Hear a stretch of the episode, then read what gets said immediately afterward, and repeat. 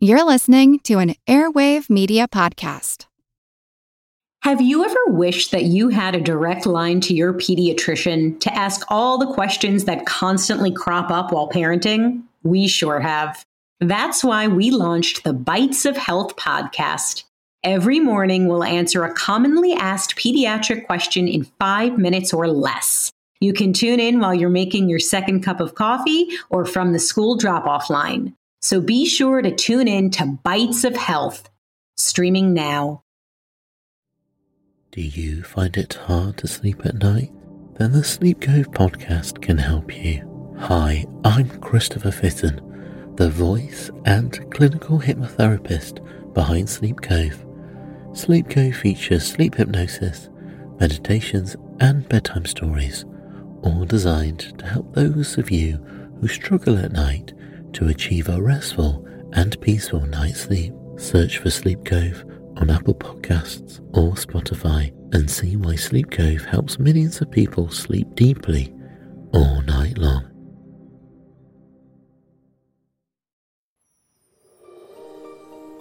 Hello, I'm Teresa McKee, your host for A Mindful Moment. Thank you for joining me as we explore ways to increase mindfulness in our day to day experiences. Mindfulness is presence, awareness. It's paying attention to what's happening within us and around us. Mindfulness increases our emotional, physical, and mental well being. It can also enhance our focus and productivity, and there are many health benefits from practicing mindfulness and meditation, from lowering blood pressure to increased longevity. Perhaps most importantly, in today's chaotic world, Mindfulness strengthens our ability to be more compassionate to ourselves as well as others.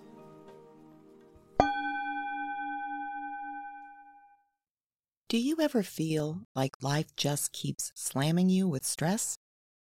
I know I really work at minimizing stress, staying focused and calm, and staying present. But there are some days where I really struggle. It's as if there's a giant conspiracy constantly testing me. In the last couple of weeks, I keep running into rising stress despite my best efforts. I had to fill up my car with gas at $6.79 a gallon. Stress. I'm supporting someone through a major health crisis and sitting with a surgeon being flippant about the side effects of major surgery. Stress waiting for four hours for him to get a bone scan, and another three hours for a CAT scan, and then waiting for days for the results. Stress. A no show by my insurance agent for a scheduled meeting, followed by no apology whatsoever for wasting my time, much less ignoring my needs. Stress. A terrible algae bloom in my above ground pool that I use for physical therapy. Stress the store being out of pool shock to fix the algae. Stress. My old car needs work now, and it's silly to invest in it, but there's a real problem with inventory and pricing on cars right now, so stress. I don't need to go on because I'm betting many of you are experiencing the same thing stress and more stress. I can't imagine what moms must feel like that desperately need formula and can't find it. I can't imagine what someone who is seriously ill and doesn't have insurance must be experiencing in trying to get medical support. I can't imagine how someone making minimum wage can even begin to think about paying for rent or groceries right now. On top of these new stressors, when Dr. Doni Wilson and I recently spoke about her book, Master Your Stress, Reset Your Health, she said that we have come to accept stress and anxiety as being hand in glove with being successful. Many of us believe that we are supposed to be superhumans and just ignore stress, carrying on with long hours and sleepless nights, suffering quietly with headaches, tension, and stomach sensitivity, rather than risk being perceived as unable to keep up with the demands of modern life. But we're not robots or machines, we're human. While some stress is inevitable and, in certain situations, even necessary for effective functioning, we must keep it from overpowering our daily lives. So we were already stressed, and then we added a whole lot of big, constant, and ever morphing stressors over the past couple of years. I think it's important to remember that our baselines have probably changed due to the strange circumstances we're living in. A store being out of something would not have stressed me out pre pandemic because I would have known that more would arrive soon. But I no longer have that certainty. In the good old days, if an insurance agent had ignored me, I'd just find another insurance company. But I don't have that luxury of time anymore with contract deadlines, staff shortages, and limited options. I never even cared much what gasoline cost before because it stayed within a certain range. Those days are gone. It's the in our face uncertainty about pretty much anything anymore that can make us feel like everything is stressful, combined with the very real, right now issues that we can't control and that we've never experienced. Mindfulness helps us stay in the present moment, but quite atypically these days, it's more common that the present moment may really be presenting us with a stressful situation. So, what do we do? we can still turn to the breath to re regulate our emotions. Three deep breaths in through the nose if you're able, and out through the mouth, with the out breath longer than the in breath. I use three seconds in, six seconds out. Once my system is regulated, it's easier for me to think clearly and recognize that I have no control over the situation and there's no benefit to getting upset. That clears out the junk to allow me to start considering what actions I can take. Because of the constant stress many of us are under, it's more important than ever to truly practice self care. If we want to be effective in our jobs, to be the best parents we can be, to contribute to solving our community's problems, and to maintain our long term health, we cannot ignore these stress levels on a day to day basis. I'm talking about consistent self care, not a bubble bath. Several times a day, check in to see how you're feeling. Notice your body. Is it tense? Is your heart racing? Take simple actions with each check in. Take a short break. Drink some water. Take several deep cleansing breaths. Don't allow the stress to build up all day long and try to deal with it at bedtime. These mini self care practices throughout your days will keep you calmer and healthier. Start your day not only setting intentions for what you wish to accomplish, but in identifying which tasks may be fraught with stress. For example, if you have to call a government agency or an insurance company for a missing payment, an error in your filing, or to ask a question about benefits, strategize. What else can you do while sitting on hold for an extended period of time? Work on something else, play music, watch a TV show.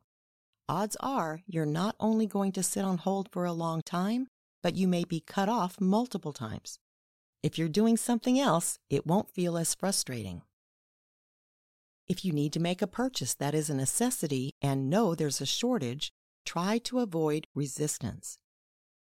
Instead of thinking, I don't have time for this, reframe it to, I now have to make time for this. Don't ruminate about how ridiculous it is or how you used to just drive down the block to the store. This is now a project and it needs dedicated time and effort. As the saying goes, we're all in the same storm, but we're not in the same boat. Each of us has unique challenges due to the same big picture circumstances, but your problems probably look very different than mine. It's important to remember, though, that we are all in the same storm. I think the more compassionate or empathetic we can be to others, the better we'll fare the storm. That government clerk that's not answering your call is also in that storm. The store that can't get the products you need is also in that storm. That insurance agent that's ignoring me could be dealing with all kinds of problems that I'm not aware of. We can't control most of what's happening around us, but we can always control how we respond to events. I think realistically that we need to consider and accept that things are not going to be normal for some time to come. As each wave of new challenges hits, we have to decide whether we want to fight in futility against it or simply ride the wave the best we can. Allowing ourselves to get angry about circumstances we can't control only harms us. If my heart is racing, face flushed, stomach and teeth clenched, and I feel like my blood is boiling because I've been on hold for three hours trying to get through to the unemployment office, guess what? It's not affecting that government service at all. It's only making me sick. Our anger could impact other individuals we're interacting with, however. The person on the other end of the phone at the unemployment office that finally answers my call may feel just as unwell dealing with angry people all day when he or she has no power or control to fix the problem. The store clerk that gets screamed at because the infant formula shelves are empty probably isn't feeling so great either. Remember, different boats in the same storm. When we become dysregulated because we've allowed our stress to explode unchecked, we're just spreading our stress around. And to what end? It solves nothing and it harms our health as well as others.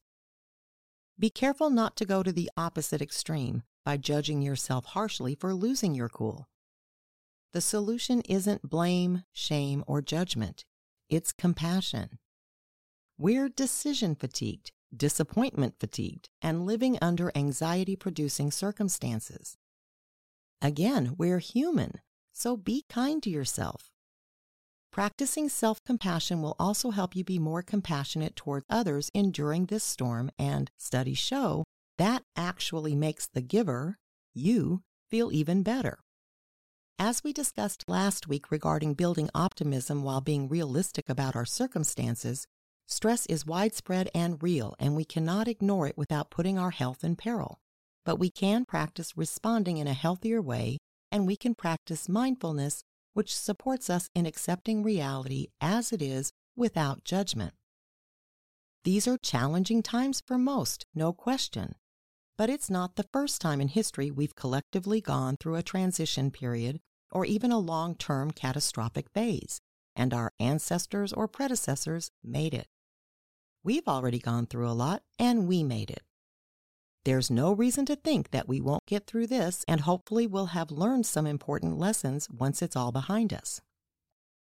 The upside of being human is that most of us are quite resilient, and if we're not, we can become so.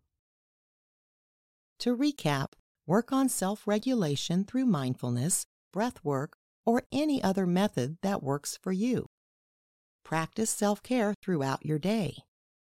Be kind and compassionate to yourself as you endure challenges and struggles, and then turn that compassionate lens outward to be kind to others in different boats. Until next time, I encourage you to meditate daily and be mindful in all of your everyday activities. Simply bring your full awareness to the present moment to build your mindfulness skills, paying attention to every detail of what you're doing from washing dishes to work tasks to taking a walk. Your mind will wander, and that's normal. Each time you notice it has wandered, that's mindfulness. Consider how wonderful the world could be if everyone was mindful. You can help make that happen. It all starts with a mindful moment please subscribe to A Mindful Moment. And if you'd like to support us, we would deeply appreciate you visiting patreon.com slash a mindful moment. Follow us on social media at A Mindful Moment Podcast. Visit our website, amindfulmoment.com, to access podcasts, scripts, and book recommendations. A Mindful Moment is written by Teresa McKee. The English version is hosted by Teresa McKee, and the Spanish version is translated and hosted by Paola Theil. Post production and talent booking, Melissa Sims. Intro music, Retreat by Jason Farnham. Outro music, Morning Stroll by Josh Kirsch, Media Right Productions. Thank you for tuning in. This podcast is produced by Work to Live Productions.